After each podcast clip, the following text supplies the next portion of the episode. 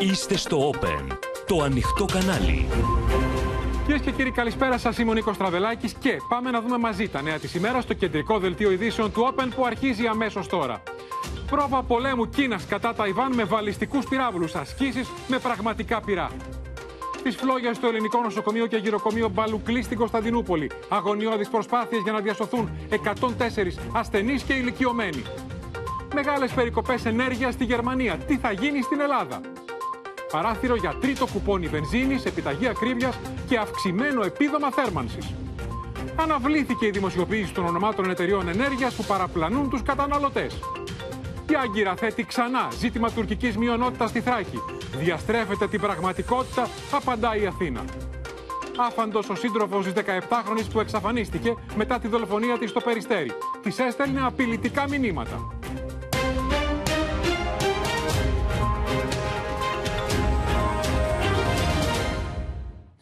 Δραματικές σκηνές εκτελήχθηκαν κυρίες και κύριοι το μεσημέρι στην Κωνσταντινούπολη όταν παραδόθηκε στις φλόγες το ιστορικό νοσοκομείο και γυροκομείο των Ρωμιών της πόλης, στον Μπαλουκλή. Μέσα σε πύρινη κόλλα, οι νοσηλευτέ και πυροσβέστες κατόρθωσαν ευτυχώς να απομακρύνουν σόους και τους 104 ασθενείς και ηλικιωμένους σε καροτσάκια ή ακόμα και στα χέρια. Ευτυχώς κανείς δεν τραυματίστηκε, ωστόσο το ιστορικό κτίριο καταστράφηκε ολοσχερό. Ο Οικουμενικός Πατριάρχης έκανε λόγο για μεγάλο πλήγμα στην Ομογένεια, τόνισε όμως ότι το ευτύχημα είναι ότι δεν χάθηκαν ανθρώπινες ζωές οι εικόνες είναι συγκλονιστικές.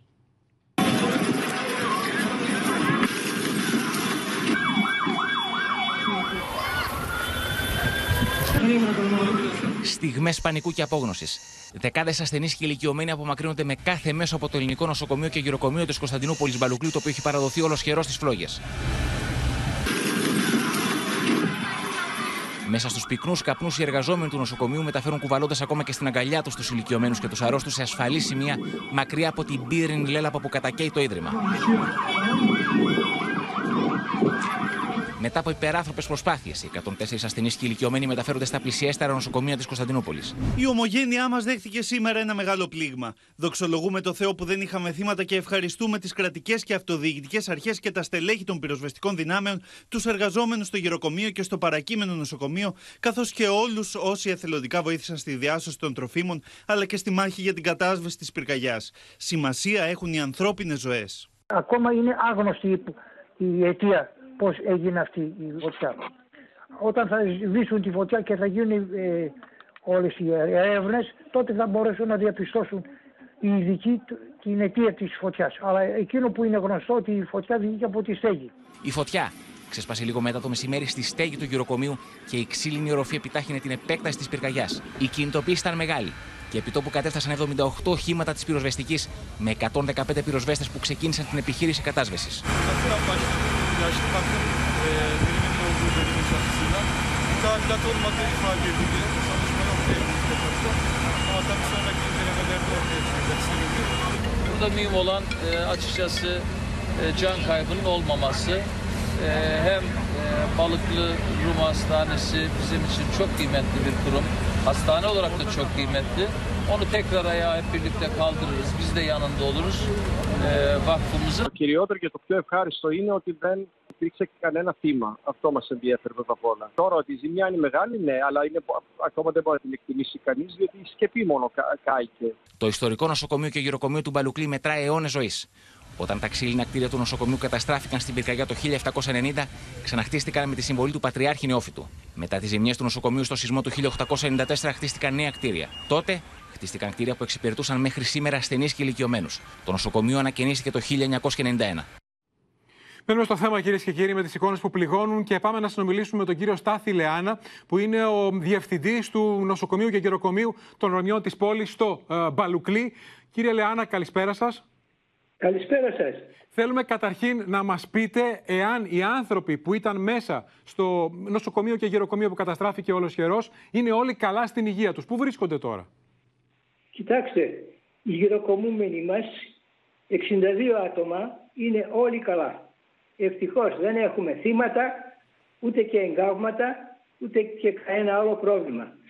Ε, προσπαθήσαμε αμέσως μόλις άρχισε η φωτιά να μεταφέρουμε τους γυροκομμένους μας στο τμήμα του νοσοκομείου Ε, για να εξηγήσω κάπως το νοσοκομείο Ναι, είναι ναι. ένας μεγάλος κήπος όπου υπάρχουν 7 ε, κτήματα διαφορετικά. Ένα από αυτό το κτήμα είναι, το κτίριο είναι το γεροκομείο μας το οποίο βέβαια είναι περίπου 100 χρονών, ε, ε, πριν 100 χρόνια έχει κτιστεί. Λοιπόν, ε, 62 άτομα έχουν ε, μεταφερθεί στο τμήμα του νοσοκομείου και ορισμένα τα οποία δεν μπορούσαμε εδώ να τα κρατήσουμε έχουν μεταφερθεί σε ένα πολύ κοντινό νοσοκομείο. Και είναι όλοι καλά στην υγεία τους; Όλοι, όλοι καλά είναι. Ευτυχώς δεν έχουμε κανένα. Ήταν 104 Ήταν- μέσα, ήταν και ηλικιωμένοι και κάποιοι ασθενείς, σωστά; Κοιτάξτε, 62 είναι οι γεροκομούμενοι μας. Και οι υπόλοιποι ήταν 42 ασθενείς; Είναι ψυχοπαθείς που πάσχουν από χρόνιες παθήσεις, ψυχοπαθείς ε, και αυτοί 42 ασθενείς είναι όλοι καλά. Δεν έχουν κανένα πρόβλημα. Ε, τους έχουμε μεταφέρει στο τμήμα του νοσοκομείου μας, το οποίο όπως εξήγησα είναι 4-7 διαφορετικά κτίρια και μερικοί οι οποίοι δεν μπορέσαμε να τους κρατήσουμε για σήμερα τουλάχιστον εδώ, ε, βέβαια ήταν ο Υπουργός Υγείας με πήρε τηλέφωνο δύο φορές, ήταν αμέσως ήρθε ο έπαρχος και ο δήμαρχος της πόλης, ε, ήρθανε Είναι τα μεγάλο το πυρο- ενδιαφέρον των τουρκικών αρχών. Θα έρθουμε σε αυτό σε λίγο, κύριε Λεάνα. Θέλω τώρα να σταθούμε Ναι. στις εικόνες που βλέπουμε. Είναι εικόνες που Ναι. πληγώνουν. Είναι ένα κτίριο σύμβολο για τους δρομιού της πόλης. Ακριβώς. Είναι, και, είναι, και ναι. θέλω να ρωτήσω, ε, ποιες, τι συνέβη εκείνη την ώρα της μεγάλης φωτιάς; Μπορείτε να μας περιγράψετε τις σκηνές που εκτελήχθηκαν στο φλεγόμενο κτίριο; Κοιτάξτε, εγώ ε, ήμουνα και καθόμουνα στο δωμάτιό μου. Ναι. Από το δωμάτιό μου φαίνεται το γυροκομείο. Οπότε είδα στην μία γωνία, στη στέγη όμως επάνω, Λαμπάδια σε ξύλινη οροφή. καπνό, ναι στην οροφή βέβαια, καπνό και αργότερα. Οπότε αμέσως έτρεξα προς τα εκεί, αλλά ήδη είχαν αρχίσει να μεταφέρουν τους γεροκομμένους και ασθενείς. Και είδαμε να τους βγάζουν ακόμα και στα χέρια κάποιους, κύριε Λεάνα. Κοιτάξτε, ορισμένοι Αγκαλιά. βέβαια είναι κατάκητοι. Κατάκητοι επειδή είναι. Ε, γι' αυτό. Ε, Πρέπει να ήταν μια καταρχάς- πολύ δύσκολη επιχείρηση. Ε, με Πολύ δεδομένο δύσκολη. ότι είχε λαμπαδιάσει όλο το κτίριο. Ακριβώς, ακριβώς, ακριβώς. Και είχε και τρομερό αέρα. Βέβαια ε, ήρθαν αμέσως τα οχήματα και άρχισαν να προσπαθήσουν να σβήσουν τη φωτιά. Επειδή είναι Ε. παλιό το κτίριο, θέλω να ρωτήσω, υπήρχε κάποιος ηλικιωμένος, κάποιος ασθενής που κινδύνευσε, που την τελευταία στιγμή κατάφεραν να το βγάλουν σο μέσα από τις φλόγες οι νοσηλευτές και οι Ο, πυροσβέστες; όχι, όχι, ευτυχώς, ευτυχώς κάτι τέτοιο δεν συνέβη. Ε, επειδή άρχισε στη στέγη, Ναι. Βέβαια μετά όλη κάηκε η στέγη, ο- όλη η στέγη κάηκε, ε, αλλά ε, όπως με, με ρωτάτε αυτό το, το σημείο, δεν υπήρξε κανένας ασθενής ο οποίος να έχει κανένα πρόβλημα. Αυτό είναι το έστω και ένα ευτύχημα. ένταγμα Τώρα, στο θέλω χέρι, να στο ρωτήσω, πόδι έχετε του. καταλάβει πώς ξέσπασε αυτή η φωτιά; Όχι ακόμα, όχι. Δεν μπορέσαμε να μπούμε μέσα, διότι ακόμα βέβαια είναι σε κατάσταση, στέκε τσέκονται εκεί πέρα οι πυροσβεστικές, ε, τα οχήματα και υπάρχει μια... Ε, δεν, δεν μπορούμε αυτή τη στιγμή να μπούμε μέσα για να δούμε τι γίνεται και πώς έγινε και τα λοιπά. Από τις εικόνες πάντως φαίνεται ότι έχει καταστραφεί μόλος καιρός το κτίριο. Κοιτάξτε, η στέγη έχει καταστραφεί ολοσχερός. Γιατί είναι δύο αυτά. Ε, Έτσι τουλάχιστον είπε ο πατώματα. Πατριάρχης και έτσι είπαν και οι τουρκικές αρχές. Γι' αυτό και σας το λέω. Ναι. Ναι, μάλλον δηλαδή και εγώ νομίζω που έχει καταστραφεί ο Σερός. Αλλά αυτό θα το δούμε αύριο όταν μπορέσουμε να μπούμε μέσα ή μεθαύριο. Για την ώρα δεν, δεν νομίζω να μπορέσει σε μικρό χρονικό διάστημα να επιδιορθωθεί να στιαχτεί αυτό το κτίριο. Ε, Είναι Αλλά πάντως και πάλι- αποκαταστάσιμο, καταλαβαίνω, γιατί είδα και τη δήλωση του εκπροσώπου του Ερντογάν, του Ιμπραήμ Καλίν, και έχει σημασία αυτό, και του Δημάρχου Κωνσταντινούπολη Ημάμογλου, ότι άμεσα Ναι. οι τουρκικές αρχές θα ξεκινήσουν εργασίες για να αποκαταστήσουν το κτίριο, κύριε Διευθυντά. Ε, εντάξει βέβαια, ε, θα πρέπει να γίνει κάτι τέτοιο, οπωσδήποτε, ναι. ναι καλό θα είναι Θα το δούμε. Μάλιστα, ναι. γιατί είναι ένα κτίριο σύμβολο. Ευχαριστώ πολύ. Πάντως να κρατήσουμε ότι δεν κινδύνευσε κανείς, είναι το πιο σημαντικό. Ο Στάθης Λεάνας, ο διευθυντής του γυροκομείου νοσοκομείου της ε, Κωνσταντινούπολης, στο Μπαλουκλή, που παραδόθηκε στις φλόγες. Ευχαριστούμε πολύ. Πάμε τώρα, κυρίες και κύριοι, στο άλλο μεγάλο θέμα της ημέρας. Το θερμόμετωπο της Ταϊβάν, όπου μεγαλώνει η παγκόσμια ανησυχία για ανάφλεξη, καθώς οι Κινέζοι ξεκίνησαν ουσιαστικά πρόβες πολέμου, εκτοξεύοντας 11 βαλιστικούς πυράβλους. Από αυτούς οι 5 πέσαν στη θάλασσα της Ιαπωνίας, που προέβη σε έντονο διάδημα και έκαναν ασκήσεις με πραγματικά πυρά σε απόσταση αναπνοής από το νησί. Η Ταϊβάν λέει: Προετοιμαζόμαστε για πόλεμο. Νωρίτερα βγήκαν τα τάγκ στους δρόμους της ε, Ταϊπέη. Η διεθνής κοινότητα απευθύνει δραματικές εκκλήσεις, λέγοντας ότι υπάρχει κίνδυνος ανοιχτής σύραξης με απρόβλεπτες συνέπειες.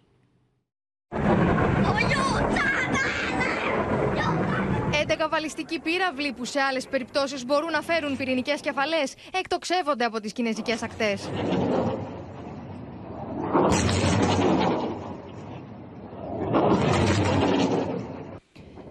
Ευρεία κλίμακας γυμνάσια του Κινέζικου στρατού ξεκινούν γύρω από την Ταϊβάν μόλις λίγες ώρες μετά την αναχώρηση της Νάνση Πελόζη από την Ταϊπέη. Πρόκειται για τις μεγαλύτερες αεροπορικές και ναυτικές ασκήσεις που έχουν οργανωθεί ποτέ γύρω από την Ίσο. Ο πλανήτης παρακολουθεί τις εξελίξεις με κομμένη την ανάσα. Το Κινέζικο Υπουργείο Άμυνα παράλληλα κάνει επίδειξη ισχύω, δημοσιοποιώντα προπαγανδιστικά βίντεο του στρατιωτικού εξοπλισμού τη χώρα.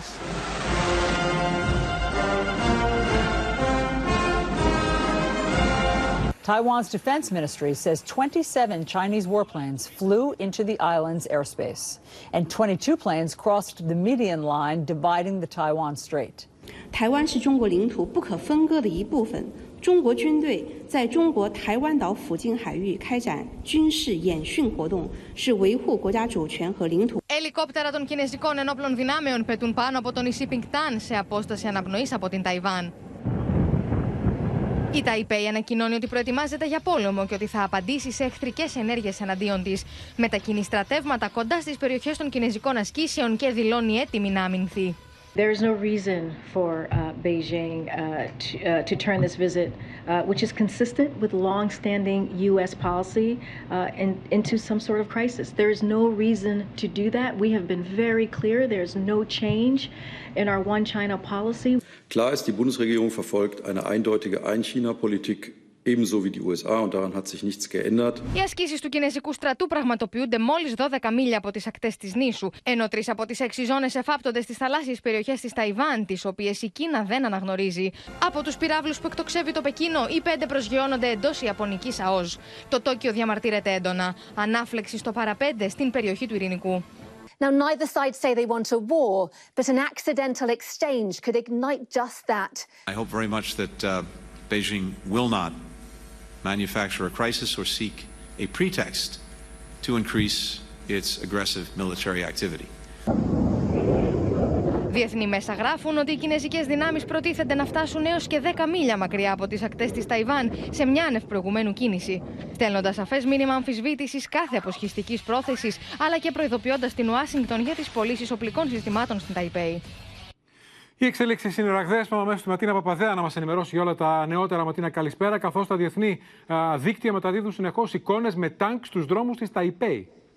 Και φαίνεται, Νίκο, πως η επίσκεψη αστραπή της Νάνση Πελόζη στην Ταϊβάν άναψε για τα καλά το φυτίλι της πολεμικής φωτιάς. Με την Κίνα να έχει επιδοθεί ήδη σε επίδειξη ισχύως. Η Ταϊβάν είναι αποκλεισμένη από αέρα και θάλασσα, καθώς βρίσκονται σε εξέλιξη τα μεγαλύτερα κινέζικα αεροναυτικά γυμνάσια που έχουν γίνει ποτέ στην ιστορία, προκαλώντας παγκόσμια ανησυχία. Ασκήσεις που εξόργησαν και την Ιαπωνία, καθώς ο Ιάπωνας Υπουργός Άμυνας ε, είπε ότι οι βαλιστικοί, πέντε βαλιστικοί πύραυλοι που εκτοξεύθηκαν από την Κίνα φαίνεται πως έχουν πέσει στην ε, αποκλειστική οικονομική ζώνη της Ιαπωνίας, στην ΑΟΣ της Ιαπωνίας. Το Τόκιο, μάλιστα, υπέβαλε διάβημα διαμαρτυρίας μέσω διπλωματικών οδών. Με την κατάσταση τώρα να μυρίζει μπαρούτι, η Κίνα διαμηνύει ότι δεν υπάρχει η παραμικρή πιθανότητα να τεθεί ένα αμφιβόλο το ενιαίο της χώρας. Για το Πεκίνο η Ταϊβάν αποτελεί ένα κομμάτι το οποίο αργά ή γρήγορα θα επιστρέψει, θα ενωθεί με την υπόλοιπη υπηρετική χώρα. Οι Ηνωμένες Πολιτείες από την πλευρά τους προσπαθούν πυροσβεστικά να ρίξουν τους τόνους από τη φωτιά που άναψε η επίσκεψη Πελόζη, διαμηνύοντας ότι οι συνοαμερικανικές σχέσεις δεν έχουν αλλάξει. Την ίδια ώρα οι ένοπλες δυνάμεις της Ταϊβάν ανακοίνωσαν πως προετοιμάζονται για πόλεμο, έναν πόλεμο που όπως σημειώνουν δεν επιδιώκουν, αλλά προετοιμάζονται και έχουν βγάλει μάλιστα τάγκς στους δρόμους της ε, Ταϊπέη. Όλα αυτά, Οι που βλέπουμε τώρα. Ναι. Ακριβώς. Και όλα αυτά, Νίκο, ενώ να θυμίσουμε ότι οι ρωσικές δυνάμεις βρίσκονται επί σχεδόν έξι μήνες στο ουκρανικό έδαφος ε, και από πολύ νωρίς είχαν εκφραστεί φόβοι ότι η επόμενη πολεμική πληγή μπορεί να είναι η ευαίσθητη περιοχή της ε, Ταϊβάν και είχαν εκφραστεί φόβοι για το ποια θα ήταν η σπίθα που θα μπορούσε να προκαλέσει όλη την ανάφλεξη. Και όλοι συμφωνούν πάντως ότι ανεξάρτητα από την ε, ευθύνη, γιατί η επίσκεψη Πελώζη άναψε τη φωτιά, αν υπάρξει κινέζικη εισβολή, οι συνέπειες και συμφωνούν και Ευρωπαίοι και Αμερικανοί και Ρώσοι θα είναι απρόβλεπτες για την παγκόσμια ισορροπία. Ένα ακόμα θερμό μέτωπο δηλαδή. Να σε ευχαριστήσουμε, Ματίνα Παπαδέα. Πάμε τώρα στο θέμα που τους καταναλωτές και μιλούμε για τους λογαριασμούς φωτιά του ηλεκτρικού ρεύματος. Καθώς η Παξίπα σήμερα από τη Ρυθμιστική Αρχή Ενέργειας είχε ανακοινώσει ότι σήμερα το πρωί θα δώσουν στη δημοσιότητα τα ονόματα των ιδιωτών παρόχων που διαφημίζουν ως δικές τους εκπτώσεις τι κρατικές επιδοτήσεις τους λογαριασμούς. Ανταυτού η ΡΑΕ ανακοίνωσε ότι δίνει νέα προθεσμία ω Δευτέρα να συμπροφαθούν και αν δεν συμπροφαθούν τη Δευτέρα, την Τρίτη θα δημοσιοποιήσει τα ονόματα και θα ανακοινώσει πρόστιμο.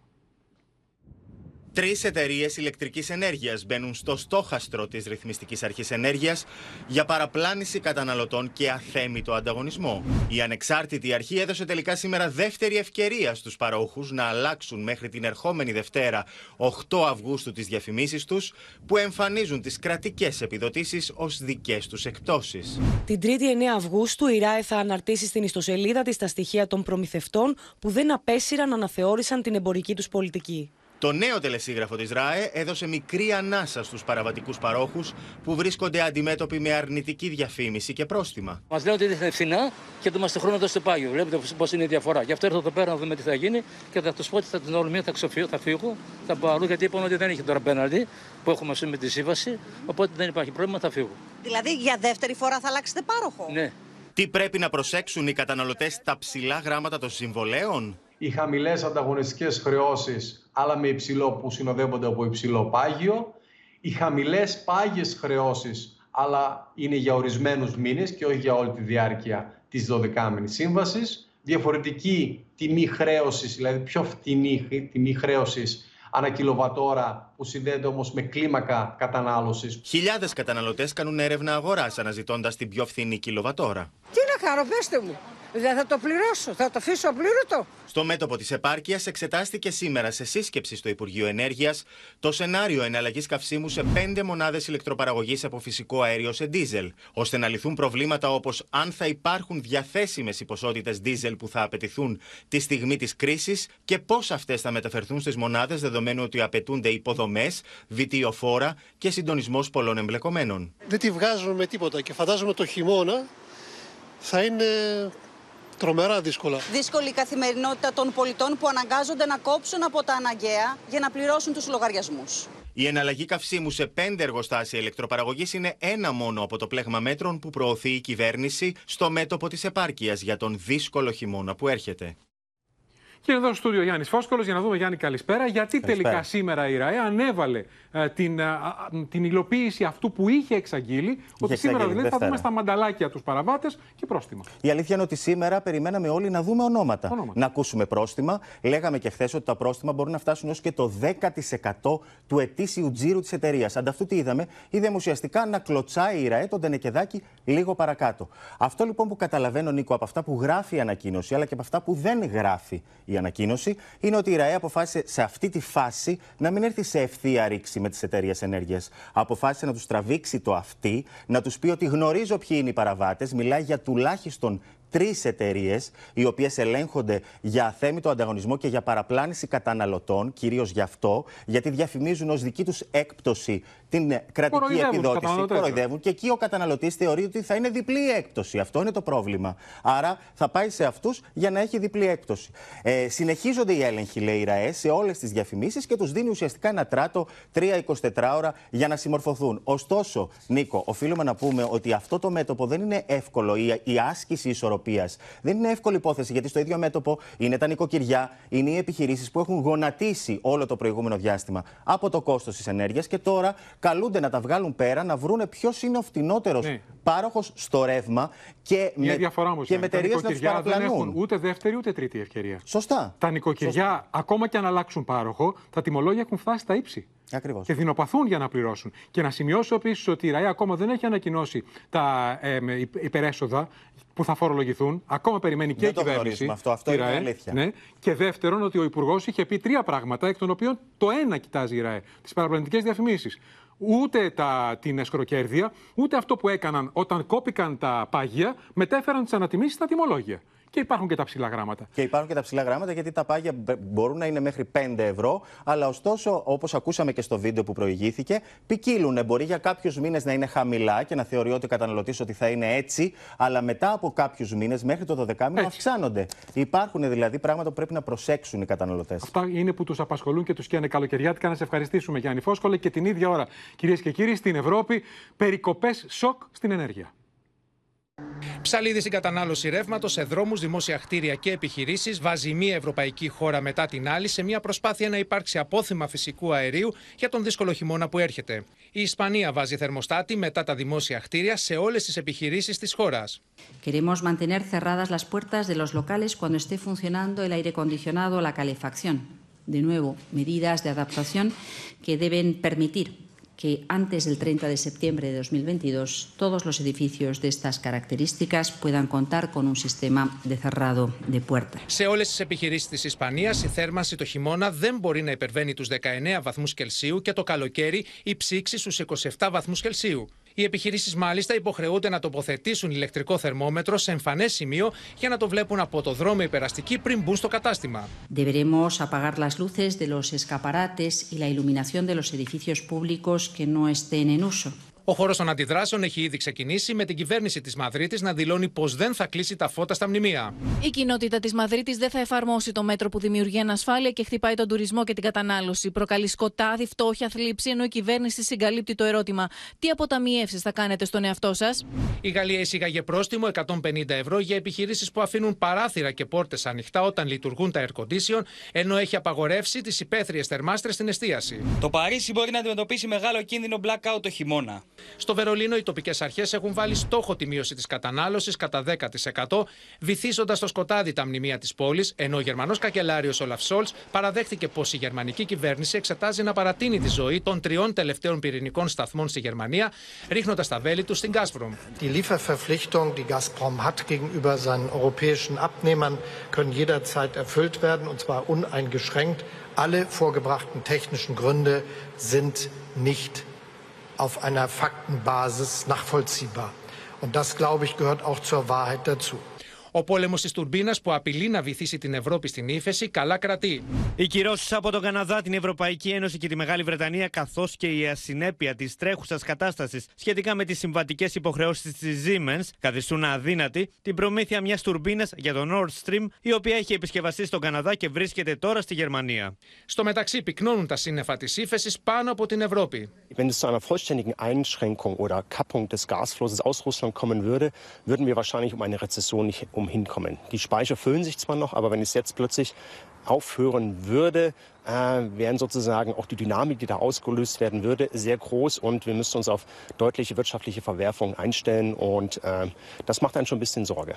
Οι υπόγειε αποθήκε τη Ευρώπη βρίσκονται σήμερα σε πληρότητα 70,5%, όταν ο στόχο για έναν ασφαλή χειμώνα είναι 80% και η ροή μέσω Nord Stream είναι μειωμένη κατά 80%.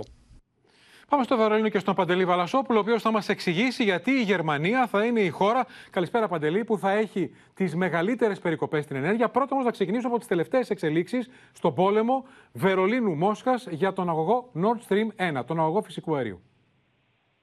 Ναι, καλησπέρα Νίκο. Να πούμε πρώτα απ' όλα ότι το Γερμανικό Πρακτορείο Ειδήσεων αποκάλυψε σήμερα ε, ένα έγγραφο της ε, Ευρωπαϊκής Επιτροπής σύμφωνα με το οποίο δείχνει ακριβώς τους αριθμούς. Δηλαδή όλοι ξέρουμε ότι βεβαίως η Γερμανία θα πρέπει να κάνει τις μεγαλύτερες περικοπές γιατί η Γερμανία έχει την μεγαλύτερη εξάρτηση από το φυσικό αέριο. Ποιες είναι όμως αυτές οι περικοπές, τις είδαμε σήμερα σε νούμερα. Τι λέει λοιπόν αυτά τα νούμερα, ότι η Γερμανία για να φτάσει στο στόχο του 15% θα πρέπει να περικόψει 10 δισεκατομμύρια κυβικά μέτρα φυσικού αερίου από τώρα μέχρι τον Μάρτιο του 2023. Τι είναι 10 δισεκατομμύρια κυβικά φυσικού αερίου, είναι, αντιστοιχούν με την ετήσια κατανάλωση 5 εκατομμυρίων νοικοκυριών. Είναι τεράστια τα νούμερα, Νίκο. Είναι σαν να κλείσουν δηλαδή από τώρα μέχρι το Μάρτιο 5 εκατομμύρια νοικοκυριά κλείσουν εντελώς την ε, κατανάλωση ενέργειας. Ναι, διότι η Γερμανία το 40% του αερίου που ξοδεύει, που ξόδευε, το έπαιρνε από τη Ρωσία.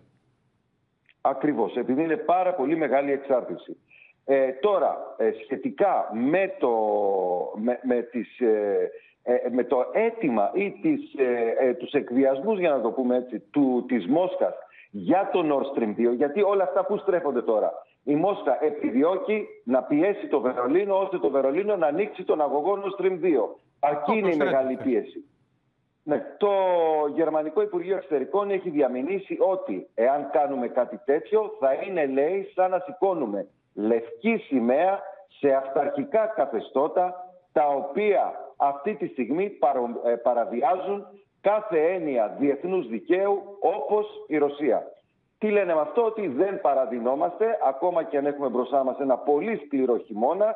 Η κόντρα συνεχίζεται, Νίκο, και βέβαια υπάρχει και μια άλλη είδηση ότι ένας στους έξι πολίτες στη Γερμανία απειλείται με φτώχεια, κυρίως μονογονοϊκές οικογένειες, καθώς ε, αυτό υπήρχε ήδη και τώρα με, το, με τα νέα ε, συμβάντα, με το, με το ότι γίνεται με την ενέργεια, υπάρχει μεγαλύτερος κίνδυνος πολλές οικογένειες να πέσουν στο όριο της φτώχειας. Νίκο. Ποιος τα πίστευε όλα αυτά για τη Γερμανία; Παντελή Βαλασόπουλο, να σε ευχαριστήσουμε. Αυτά τα δεδομένα, κυρίες και κύριοι, απογειώνονται συνεχώς οι τιμές του φυσικού αερίου. Μεγαλώνει το κόστος για την επιδότηση των λογαριασμών του ηλεκτρικού. Υπολόγιζαν σήμερα αξιωματούχοι του Υπουργείου Ενέργειας και Οικονομικών ότι μπορεί να φτάσει στο Σεπτέμβριο το 1,5 δις από 1,1 για τον Αύγουστο. Άρα δικαιολογείται γιατί ο Χρήστος Ταϊκούρασε βεβαίως ότι έρχεται συμπληρωματικός προπολογισμό και άνοιξε παράθυρο για νέες παροχές. Θα τις δούμε στο ρεπορτάζ. Παρέμβασε ο κυβερνητικός εκπρόσωπος σε νέες εξαγγελίες Μητσοτάκης στη ΔΕΘ αρχές Σεπτεμβρίου.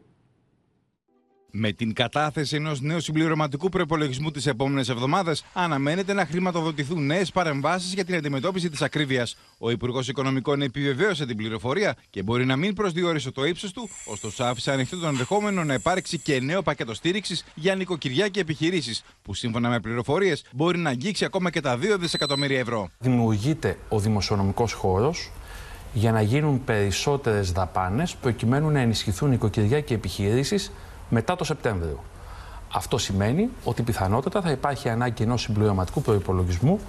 Ανοιχτό είναι το ενδεχόμενο για ένα νέο Fuel Pass 3 το φθινόπωρο, ενίσχυση του επιδόματος θέρμανσης το χειμώνα, ενώ ο Υπουργός Οικονομικών δεν απέκλεισε το σενάριο να δοθεί και μια νέα επιταγή ακρίβειας. Κλειδί για τις αποφάσεις αναμένεται να αποτελέσει ο δημοσιονομικός χώρος, ενώ ο κυβερνητικός εκπρόσωπος προανήγγειλε ανακοινώσεις μέτρων στήριξης από τον Πρωθυπουργό στη Διεθνή Έκθεση Θεσσαλονίκης. Στην έκθεση Θεσσαλονίκης αφού μετρήσουμε σωστά, ιεραρχήσουμε τις προτεραιότητες, καταλήξουμε στις δυνατότητες, ο Πρωθυπουργός πολύ συγκεκριμένα και με μεγάλη σαφήνεια θα ανακοινώσει ποια είναι εκείνα τα μέτρα ε, στήριξης που μπορεί να περιμένει η ελληνική κοινωνία. Πειρά εξαπολύουν τα κόμματα της αντιπολίτευσης για τους κυβερνητικούς χειρισμούς έναντι της ακρίβειας. Στην ερώτηση αν ο κόσμος νιώθει ότι τα μέτρα της κυβέρνησης πιάνουν τόπο, τον βοηθάνε, 8 στους 10 πολίτες λένε ότι είναι από μηδαμινή λοιπόν, έως ε, μικρή. Αντί να φτιάχνεις τεχνητά υπερπλεονάσματα μέσα από τον κόπο και τον πόνο των πολιτών, πήγαινε τώρα ως κράτος, ως πολιτεία να ανακουφίσεις μειώνοντας τους φορολογικούς συντελεστές στα Είναι βασικά καταναλωτικά αγαθά. Κριτική στην κυβέρνηση για την ακρίβεια άσκησαν ελληνική λύση και μέρα 25. Την ίδια ώρα ξεκίνησαν οι πρώτες πληρωμές για το Fuel Pass 2. Κατευθείαν στο λογαριασμό μου για να μπουν. Όχι, εχθές. Εντάξει, φαντάζομαι δεν σας έχει πιστωθεί ακόμα το Όχι, βέβαια. Η πλατφόρμα για το Fuel Pass 2 θα κλείσει την 1η Σεπτεμβρίου. Και πριν από λίγο έγινε γνωστό 1.800.000 οι αιτήσεις για το εκδοτικό κουπόνι βενζίνη. Ήδη πολλοί έχουν αρχίσει να παίρνουν τα χρήματα και πηγαίνουν στα βενζινάδικα να εξοφλήσουν αυτό το κουπόνι. Τώρα, τι γίνεται με την αντικατάσταση ενεργοβόρων ηλεκτρικών συσκευών, στην οποία αντικατάσταση ποντάρουν νοικοκυριά, καθώς οι ειδικοί υπολογίζουν ότι η εξοικονόμηση στους λογαριασμούς του ηλεκτρικού μπορεί να φτάσει ακόμα και το 30%. Λοιπόν, είχαν κάνει αιτήσεις σχεδόν 900.000. Χθες το βράδυ ανακοινώθηκαν τα αποτελέσματα. Εγκρίθηκαν μόνο η μία στις 6, 150.000. Γίγου πήγε σήμερα στα καταστήματα ηλεκτρικών ειδών, μίλησε με καταναλωτές για να δούμε τι συμβαίνει.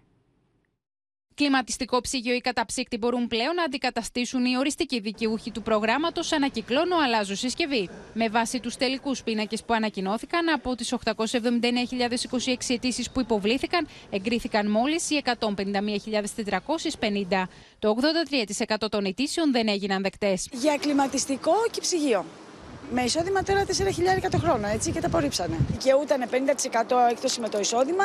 Είχα κάνει την έρευνα αγοράς, αλλά δεν τα παίρνεις. Οι περισσότεροι καταναλωτές, εν αναμονή των αποτελεσμάτων του προγράμματος, είχαν κάνει ήδη έρευνα αγοράς. Όσοι δεν επιλέχθηκαν, όπως λένε, δεν θα καταφέρουν να αγοράσουν νέα συσκευή. Θα αλλάζαμε ένα παλιό μηχάνημα. Θα συνεχίσει να δουλεύει το παλιό μηχάνημα. Η επιδότηση που παρέχεται μέσω επιταγών και καλύπτει μέρος της συνολικής δαπάνης ανέρχεται από 30 έως 50% με εισοδηματικά κριτήρια και κυμαίνεται από τα 135 ευρώ έως και τα 710.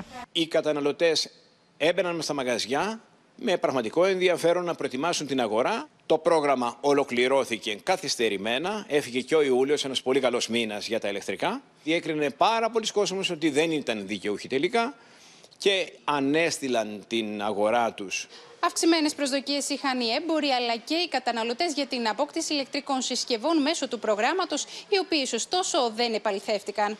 Το είχαμε δει σαν ευκαιρία όντως, αλλά δυστυχώς, όπως σας είπα, δεν, δεν εγκρίθηκε.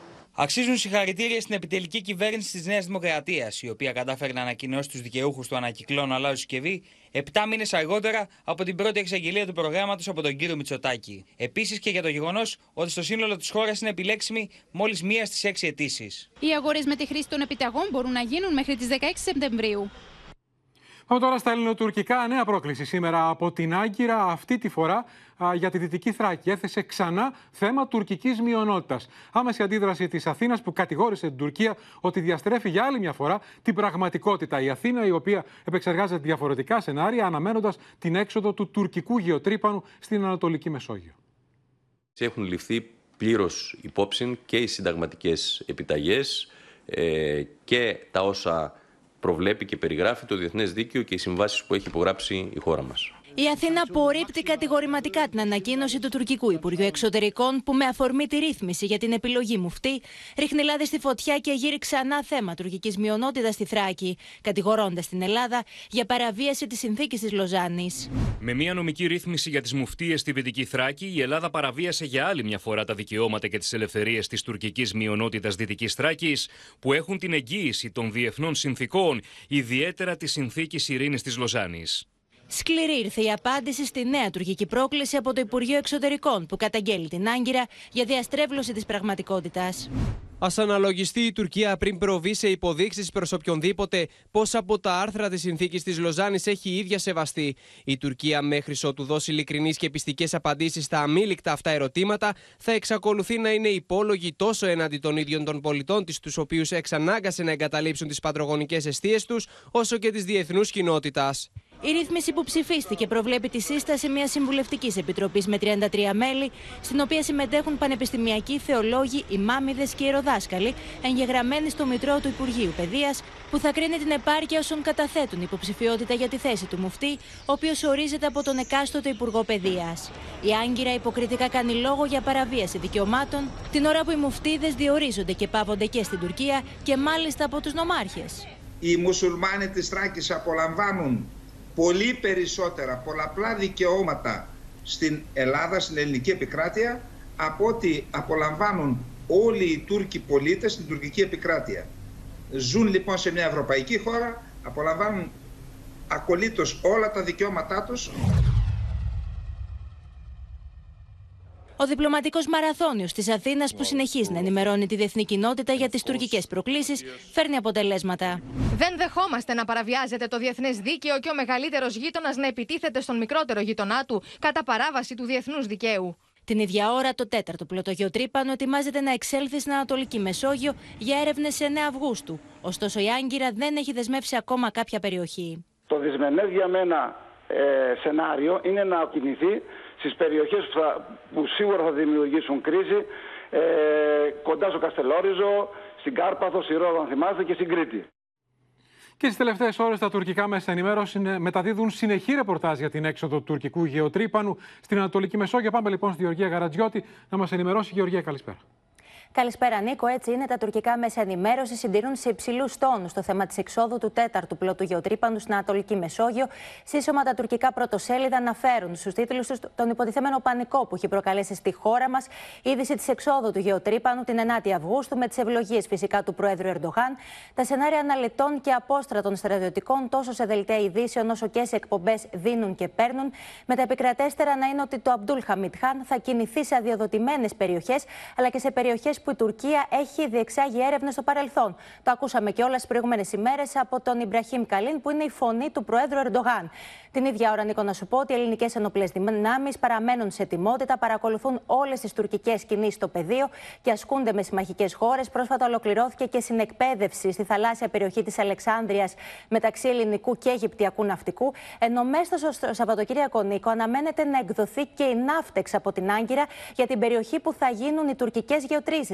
Νίκο, ήθιστε η ναύτεξ να εκδίδονται 48 ώρες νωρίτερα. Όμως, να σου πω ότι πηγές του Πενταγώνου επισημαίνουν ότι σε περίπτωση που η Άγκυρα θέλει να ευνηδιάσει Αθήνα και Λευκοσία, μπορεί η ναύτεξ για τις γεωτρήσεις να εκδοθεί ακόμα και την ίδια μέρα, την 9η Αυγούστου, νωρίς το πρωί, λίγο πριν την εφαρμογή της. Το έχει ξανακάνει και πάμε να δούμε στο σημείο αυτό. να δούμε λοιπόν τι μετέδιδε νωρίτερα το CNN Turk για την έξοδο του τουρκικού γεωτρύπανου. Aslında enerji ekopolitiği üzerinden bir güç mücadelesi başlamak üzere. Zaten vardı ama bu biraz daha tansiyonu yükseltecek bir güç mücadelesi Türkiye ile özellikle e, proxy Yunanistan ve arkasında Amerika üzerine bir güç mücadelesine dönüşme durumu kuvvetle muhtemel. Ama bakın şimdi şurada bir kırmızı çizgi var. Bakın bu nedir? Bu kırmızı çizgi Doğu Akdeniz ve Ege'nin sınırıdır efendim. Buranın tabii şuranın statüsünün daha henüz belirlenme ihtiyacı var. Birleşmiş Milletler Deniz Hukuku Sözleşmesi'ne göre. Ama aynı Deniz Hukuku Sözleşmesi'ne göre buranın statüsü Türkiye'nin. Burası bizim mavi vatanımız. Yunanistan'ın Doğu Akdeniz'de öyle de böyle herhangi bir e, kıyısı var mı? Meis var. Ya bir tek Yok. bir Yok yok evet yok. kıyısı yok, yok ama bir Yani tane adası var. Kıyısı yok. Ya ada, Her şey ada- temelleniyor. adadan ziyade burada ana kara olarak kıyısı Yok, yok. yok, yok. Ha. Yani Peki nerede o zaman işte ana Yunanistan orada. gelip de bize burada nasıl bir provokasyon yapabilir? Geldi diyelim ki bizim Heh. Abdülhamit hangisi Tamam. şurada e, şey yapıyor. Και αύριο νέα συνάντηση Πούτιν-Ερντογάν θα έχουμε σε λίγο ζωντανά αποκαλυπτικό ρεπορτάζ. Πρώτο όμως θα δούμε τι γίνεται στα μέτωπα του πολέμου στην Ουκρανία που έχουν πάρει φωτιά με Ρώσους και Ουκρανούς να αλληλοκατηγορούνται για χτυπήματα στον Ντονιέτσκ με θύματα αμάχους. Οι Ουκρανοί λένε ότι χτύπησαν οι Ρώσοι στάση λεωφορείου. Οκτώ νεκροί. Οι Ρώσοι λένε ότι χτύπησαν οι Ουκρανοί ξενοδοχείο την ώρα κηδείας πέντε νεκροί. Μέσα σε όλα αυτά ο Ζελένσκι ζήτησε άμεση ανάμειξη της Κίνας για τον τερματισμό του πολέμου.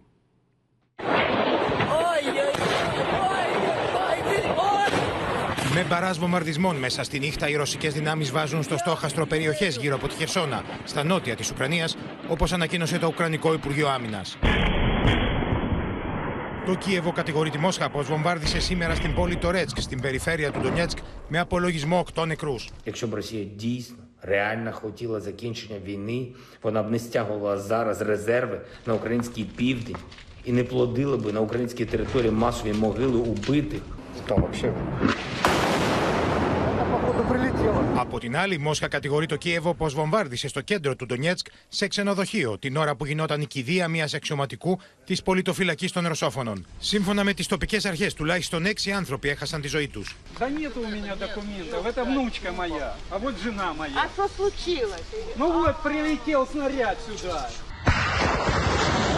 Μόσχα διαμηνύει πω θα συνεχίσει να στοχεύει αποθήκε με πυρομαχικά και εξοπλισμό από την Ουάσιγκτον. Уничтожено 4 склада ракетно-артиллерийского вооружения и боеприпасов в районах населенных пунктов Варваровка Николаевской области, Артемовск, Водяное, Очеретино, Донецкая Народная Республика. Την ίδια ώρα, ο Βολοντίμιρ Ζελένσκι κάνει έκκληση στην Κίνα να επηρεάσει τη Ρωσία για να τερματιστεί η εισβολή στη χώρα του και γι' αυτό ζητά να συνομιλήσει με τον Κινέζο ομολογό του Σι Τζιμπίνγκ.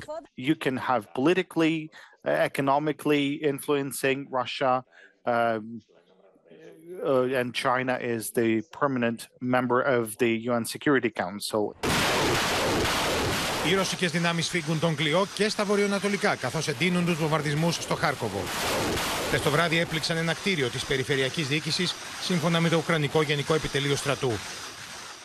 Σύνδεση λοιπόν με τη Μόσχα και το Θανάση Ευγερινό για να δούμε, Θανάση, καλησπέρα στις τελευταίες πληροφορίες για την αυριανή συνάντηση, νέα συνάντηση Πούτιν-Ερντογάν. Καλησπέρα από τη Μόσχα που φαίνεται πως δίνει ιδιαίτερη έμφαση και δείχνει να προετοιμάζεται εντατικά για τις συνομιλίες Πούτιν-Ερντογάν αύριο στο Σότσι. Η επίσκεψη χαρακτηρίζεται εργασίας ε, ε, του Ρετζέπ Ταγί Περντογκάν ε, και το μυστικό ίσως να κρύβεται στο γεγονός ότι όπως ανακοίνωσε το Κρεμλίνο δεν θα υπάρξουν κοινές δηλώσεις των δύο μετά το πέρας των συνομιλιών, κάτι πολύ ασυνήθιστο, ίσως γιατί κάτι θα ήθελαν να κρύψουν. Αυτό ζήτησε, λέει το Κρεμλίνο, η τουρκική πλευρά. Έχει προηγηθεί μια τηλεφωνική συνομιλία των Υπουργών Εξωτερικών. Οι κύριοι Λαυρόφ και Τσαβούσογλου μίλησαν χθες. Σήμερα ο Πούτιν συζήτησε την επικείμενη συνάντηση στο Ρωσικό Συμβούλιο Ασφαλείας και αυτό μια κίνηση όχι τόσο συνηθισμένη. Σημάδι της σημασίας που δίνει το Κρεμλίνο στις δεσμεύσεις που θα μπορούσε να αποσπάσει από τον Ερντογάν. Στο τραπέζι θα βρεθούν όλα τα ανοιχτά περιφερειακά ζητήματα, Ουκρανία, Συρία και Καραμπάχ, όπου οι θέσεις των δύο πλευρών δεν συμπίπτουν πρακτικά πουθενά, αλλά ως τώρα καταφέρνουν και βρίσκουν ένα αποδεκτό από τους δύο συμβιβασμό. Η Μόσχα δείχνει εκκρεβισμένη από την αναζωπήρωση των συγκρούσεων στο Καραμπάχ. Ίσως ε, να υποψιάζεται ότι υπάρχει κάποιος τουρκικός ή νατοικό δάκτυλος εκεί. Θέλει να σταματήσει τον Ερντογάν από την επιχείρηση που έχει εκείνος προαναγγείλει στη Βόρειο Συρία, αλλά δεν έχει τολμήσει ακόμη να την ε, ξεκινήσει. Ενώ από τουρκικές διαρροές κυρίως μαθαίνουμε και το, το ενδεχόμενο να συζητηθεί ακόμη και συμπαραγωγή μη επανδρομένων αεροσκαφών. Ένα όπλο όπου η Τουρκία έχει προβάδισμα και φαίνεται πως και στον πόλεμο της Ουκρανίας έχει παίξει ρόλο καθοριστικό με τα Μπαϊρακτάρ. Ενώ η Ρωσία υστερεί και θα ήθελε βέβαια να μάθει περισσότερα σε αυτόν τον τομέα. Το Κρεμλίνο Πάντως, Θανάσιο Ερντογάν συνεχίζει να πατάει σε δύο βάρκες. Βλέπουμε ότι και κοιτάζει προς τη Μόσχα και κοιτάζει προς τη Δύση και παρακαλάει για τα F-16 και δεν λέει κάτι για τους ρωσικούς πυράβλους. Και έβλεπα νωρίτερα ρεπορτάζ ότι α, η Ρωσία έχει στείλει την προκαταβολή 5 δισεκατομμυρίων από τα 20 συνολικά στην Τουρκία. Σημαντική ενίσχυση σε δύσκολη στιγμή στην τουρκική οικονομία α, για την κατασκευή του νέου πυρηνικού σταθμού. Ε, φαίνεται πως το σχέδιο της κατασκευής ε, του Άκουγιου, του πυρηνικού σταθμού, ε, κινείται κανονικά. Έχει προαναγγελθεί ότι του χρόνου στα 100 χρόνια της τουρκικής δημοκρατίας θα γίνουν τα εγγένεια του πρώτου αντιδραστήρα. Φαίνεται πως εδώ δεν θα υπάρξει κάποια καθυστέρηση. Ε, απλώς να πω μια είδηση της τελευταίας ναι, ναι. ότι έχουμε χτύπημα από την Ουκρανική πλευρά και σε ένα ρωσικό χωριό, το Κλίμοβο, εντός δηλαδή του ρωσικού εδάφους στο Μπριάνσκ. Ε, υπάρχει έντονη αίσθηση και σε δημοσιογράφους που δέχτηκαν σήμερα το χτύπημα στο κέντρο του Ντονιέτσκ, σε ένα ξενοδοχείο που δεν είχε χτυπηθεί ποτέ. Από εκεί κάναμε και εμείς επί μήνες μεταδόσεις για το Open. Ε, υπάρχει αίσθηση ότι έχουμε μια σοβαρή κλιμάκωση ε, το, τα τελευταία 24 ώρα, ενδεχομένως να υπάρξει σοβαρή ρωσική απάντηση εφόσον πλέον χτυπήθηκε ξανά ρωσικό έδαφος, πιθανότατα με αυτά τα νέα αμερικανικά όπλα που δημιουργούν ιδιαίτερο πρόβλημα στην ε, ρωσική πλευρά. Όπως λέει η Μόσχα, από την πλευρά του το Κίεβο κατηγορεί τους Ρώσους για τα χτυπήματα. Να σε ευχαριστήσουμε, Αθανάση Ευγενέ, για την ανταπόκριση από τη Μόσχα.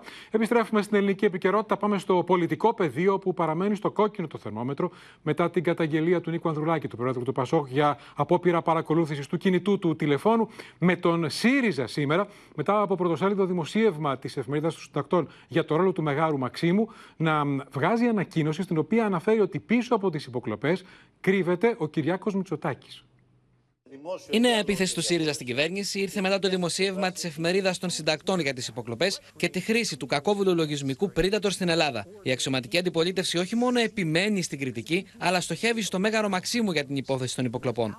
Τα νέα στοιχεία που αποκαλύπτει η έρευνα της εφημερίδας των συντακτών και των Reporters United δείχνουν πως πίσω από το σκάνδαλο των παρακολουθήσεων κρύβεται ο ίδιος ο κ. Μητσοτάκης. Οφείλει να δώσει εξηγήσεις σε όλα τα αμήλικτα ερωτήματα που προκύπτουν από τη δημοσιογραφική έρευνα σε σχέση με τη δραστηριότητα του γενικού του γραμματέα κυρίου Δημητριάδη. Με ρεπορτάζ αλλά και στοιχεία από την έρευνα της Reporters United, η εφημερίδα υποστηρίζει πως ένα γαϊτανάκι προσώπων και εταιριών που εμπλέκονται με την εταιρεία Interlexa, που εμπορεύεται το κακόβολο λογισμικό στην Ελλάδα, οδηγεί στο διευθυντή του Πρωθυπουργικού Γραφείου Γρηγόρη Δημητριάδη. Ο ίδιος ο κύριος Δημητριάδης, που ερωτήθηκε από την εφημερίδα, απαντά. Εμένετε στη θεωρία περί ηθήνοντος ρόλου μου σε ένα νήμα που οδηγεί σε παράνομα κυκλώματα και δραστηριότητες. Πλέον βεβαιώνομαι ότι απευθύνεστε κακόπιστα με νέα ερωτήματά σας, παρόλο που έχετε λάβει από πλευράς μου τις απαντήσεις για την έρευνά σας. Η νόμιμη επενδυτική μου δραστηριότητα δεν συνδέεται με κανένα απολύτως παράνομο σκοπό, ούτε βέβαια και με συνδέει με περαιτέρω πρόσωπα πλην αυτών με τα οποία συναλλάχθηκα. Είναι απόλυτα έκθετος ο κύριος Μητσοτάκης και αυτό αποδεικνύεται και από τις θεσμικές αλλαγές και από την αλληλουχία των ε, αποκαλύψεων αλλά και των γεγονότων που έχουν συμβεί.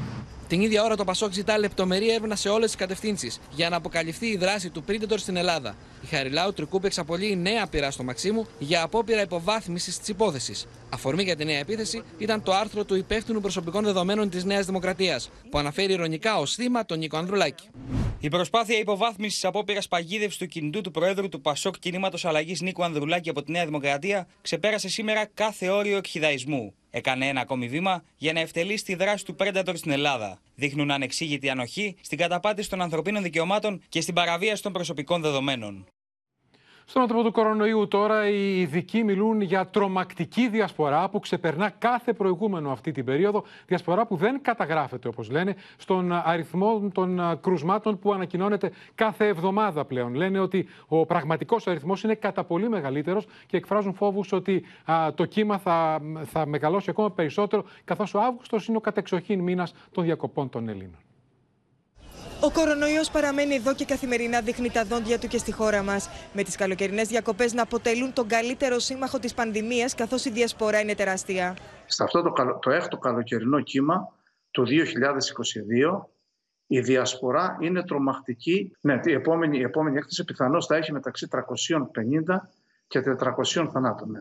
Και αναμένουμε να δούμε τι θα γίνει μετά τις 20 Οκτωβρίου, που συνήθως αναπτύσσεται το φθινοπορεινό ε, πανδημικό κύμα.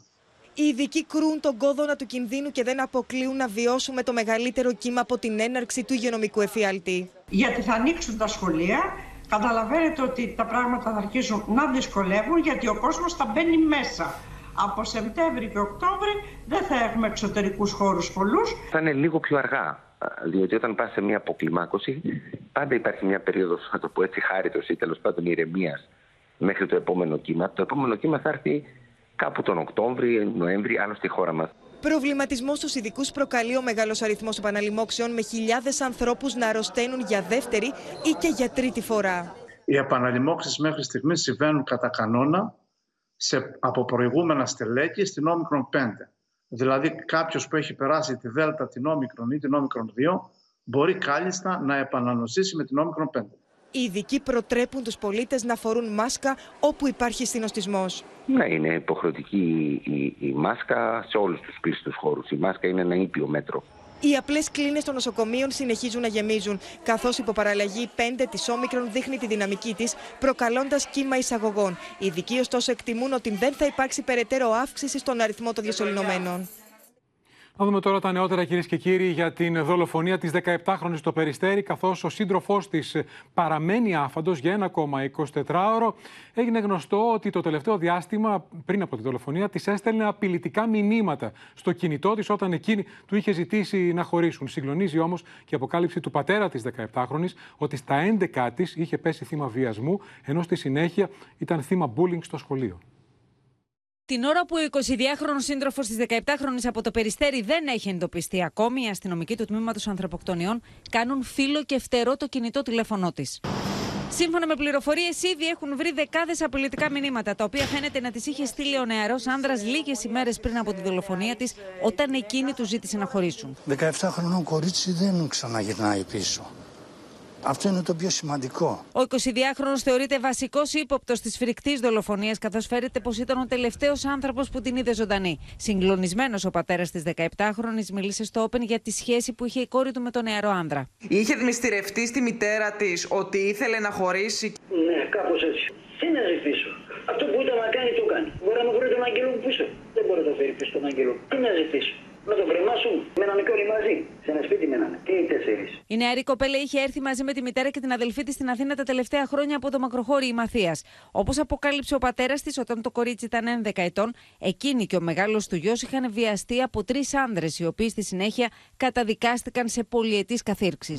Η επίθεση που είχε γίνει τότε στιγμάτισε το παιδί μου. Στο σχολείο δεχόταν bullying μετά από αυτό που της συνέβη. Την κορόιδευαν οι συμμαθητές της. σω γι' αυτό να έφυγε για την Αθήνα για να ξεχάσει. Συγγενείς της 17χρονη την οδήγησαν στην τελευταία της κατοικία εδώ στο μακροχώριο Μαθίας και ζητούν να αποδοθεί δικαιοσύνη με την σύλληψη και την τιμωρία του ενόχου. Ποιος είναι αυτός που θα χάσει τον άνθρωπό του και δεν θα συγκλονιστεί; Τα πρώτα στοιχεία της ιατροδικαστικής έκθεσης έδειξαν ότι ο θάνατός της ήταν ασφικτικός. Όπως προέκυψε, η νεαρή κοπέλα πάλευε για 7 λεπτά με το δολοφόνο της για να κρατηθεί στη ζωή. Ο δράστης της έκλεισε τη μύτη με το αριστερό χέρι και με το δεξί το στόμα, ενώ δεν αποκλείεται να χρησιμοποίησε κάποιο μαξιλάρι ή ύφασμα για να ολοκληρώσει το έγκλημα.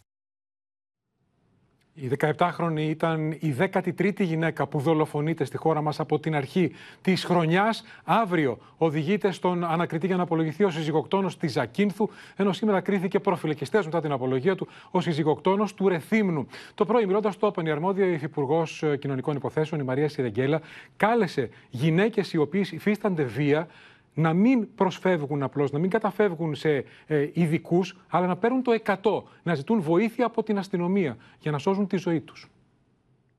Προφυλακιστέως κρίθηκε ο 60χρονος καθομολογιαν συζυγοκτόνος από την Κρήτη μετά την απολογία του στον ανακριτή. Νωρίτερα ο δράστης έφτασε στο δικαστικό μέγαρο Ρεθύμνου φορώντας αλεξίσφαιρο γυλαίκο. Ισχυρές αστυνομικές δυνάμεις τον οδήγησαν ενώπιον του ανακριτή. Η σύζυγός μου μου επιτέθηκε αρχικά φραστικά και στη συνέχεια μου πέταξε ένα πιάτο. Ήθελε να χωρίσουμε. Θόλωσα. Δεν ήξερα τι έκανα. Σύμφωνα με την νεκροψία, ο θάνατος της άτυχης γυναίκας επήλθε μέσα σε λίγα λεπτά από τρεις μαχαιριές στο λαιμό. Κάθαρμα! Κάθαρμα! Κάθαρμα! Αύριο αναμένεται να απολογηθεί ενώπιον του ανακριτή και ο 50χρονο συζυγοκτόνος από τη Ζάκυνθο. Η αδικοχαμένη 40χρονη μητέρα τριών παιδιών, λίγη ώρα πριν δολοφονηθεί από τα χέρια του συζύγου της, είχε πάει στο αστυνομικό τμήμα για να καταθέσει μήνυση εναντίον του για ενδοοικογενειακή βία, χωρίς αυτό να σταθεί τελικά αρκετό για να τη σώσει τη ζωή. Τα ερωτήματα γύρω από πιθανές ευθύνες των αρχών στη συγκεκριμένη περίπτωση, όπως και για το τι μπορεί να κάνει μια γυναίκα για να προστατευτεί όταν πέφτει θύμα βίας, παραμένουν. Η κυβέρνησή μας νομοθέτησε την πιο αυστηρή ποινή που μπορεί να υπάρξει για τις ανθρωποκτονίες από πρόθεση, ποινή που είναι ισόβια κάθριξη. Πρέπει επίσης να γίνουν και άλλα βήματα σε όλα τα επίπεδα. Στην πρόληψη, στην αποτροπή, στην υποστήριξη. Έχουμε πει ότι αν απειλεί τη σωματική ακαιρεότητα δεν θα πάει στο συμβουλευτικό κέντρο να πάρει ε, ψυχολογική στήριξη. Σαφώ θα πρέπει να πάει να καταγγείλει. Ταυτόχρονα το συμβουλευτικό κέντρο εκεί θα μπορέσει να βοηθήσει στο αν να δεχτεί η γυναίκα αυτή ψυχολογική ενδυνάμωση, να δεχτεί έναν, ε, μια νομική συμβουλευτική και στήριξη ώστε να προχωρήσει. Την πρότασή του να κατοχυρωθεί νομικά ο όρος γυναικοκτονία επανέφερε ο ΣΥΡΙΖΑ. Πάμε ξανά στη εθνική επικαιρότητα, κυρίες και κύριοι. Σαν να μην έφταναν όλα τα υπόλοιπα θερμά μέτωπα, αναζωπηρώθηκε η ένταση και στον Αγκόρνο Καραμπάχ με το Αζερβαϊτζάν να λέει ότι συνέτριψε επίθεση της Αρμενίας και τη Ρωσία να κατηγορεί το Αζερβαϊτζάν ότι έσπασε την εκεχηρία. Πολύ ε, μεγάλη ανησυχία και από Βρυξέλλες και από Ουάσιγκτον για αναζωπήρωση της έντασης στην εύθραυστη αυτή, στην ε, θερμή αυτή περιοχή. Μένεται η μάχη στον Αγκόρνο Καραμπάχ. Οι Αρμένοι κατηγορούν τους Αζέρους ότι παραβίασαν την εκεχηρία που είχαν υπογράψει μετά τον πόλεμο του Σεπτεμβρίου του 2020, κάνοντας στρατιωτική επιχείρηση στην περιοχή, η οποία ελέγχεται από αυτονομιστές της αυτοαποκαλούμενης Δημοκρατίας του Αρτσάχ. Την ίδια ώρα οι Αζέροι διαψεύδουν και κατηγορούν τους Αρμένιου για επίθεση στην περιοχή. Τρεις άνθρωποι έχουν χάσει τη ζωή τους μέχρι στιγμής, ενώ 15 είναι τραυματίες. Bugün Rusya Federasiyasının sülhməramlı kontingentinin müvəqqəti yerləşdiyi Azərbaycan ərazisindəki qeyri-qanuni erməni silahlı dəstələrinin üzvləri 10 noyabr 2020-ci il tarixli bəyanatının Η αναζωπήρωση των συγκρούσεων στον ορεινό θύλακα εγείρει φόβους πως ο πόλεμος μπορεί να ξαναρχίσει. Την έντονη ανησυχία για αναζωπήρωση της έντασης που μπορεί να οδηγήσει σε πόλεμο μεταξύ Αρμενίων και Αζέρων στον Ακόνο Καραμπάχ εξέφρασε ο Λευκός Οίκος. Καλούμε να ληφθούν άμεσα μέτρα για να μειωθούν οι εντάσεις και να αποτραπεί η περαιτέρω κλιμάκωση. Η Ευρωπαϊκή Ένωση απίφθινε σήμερα έκκληση για τον άμεσο τερματισμό των εχθροπραξιών και κάλεσε Αζερβαϊτζάν και Αρμενία να σεβαστούν την εκεχηρία. Το Κρεμλίνο κατηγόρησε από την πλευρά του τις δυνάμεις των Αζέρων για παραβίαση της εκεχηρίας, σημειώνοντας πως οι ρωσικές ειρηνευτικές δυνάμεις επιδιώκουν τη σταθεροποίηση στην περιοχή. Νωρίτερα, οι αυτονομιστικές δυνάμεις των Ακόνο Καραμπάχ κηρύξαν μερική επιστράτευση.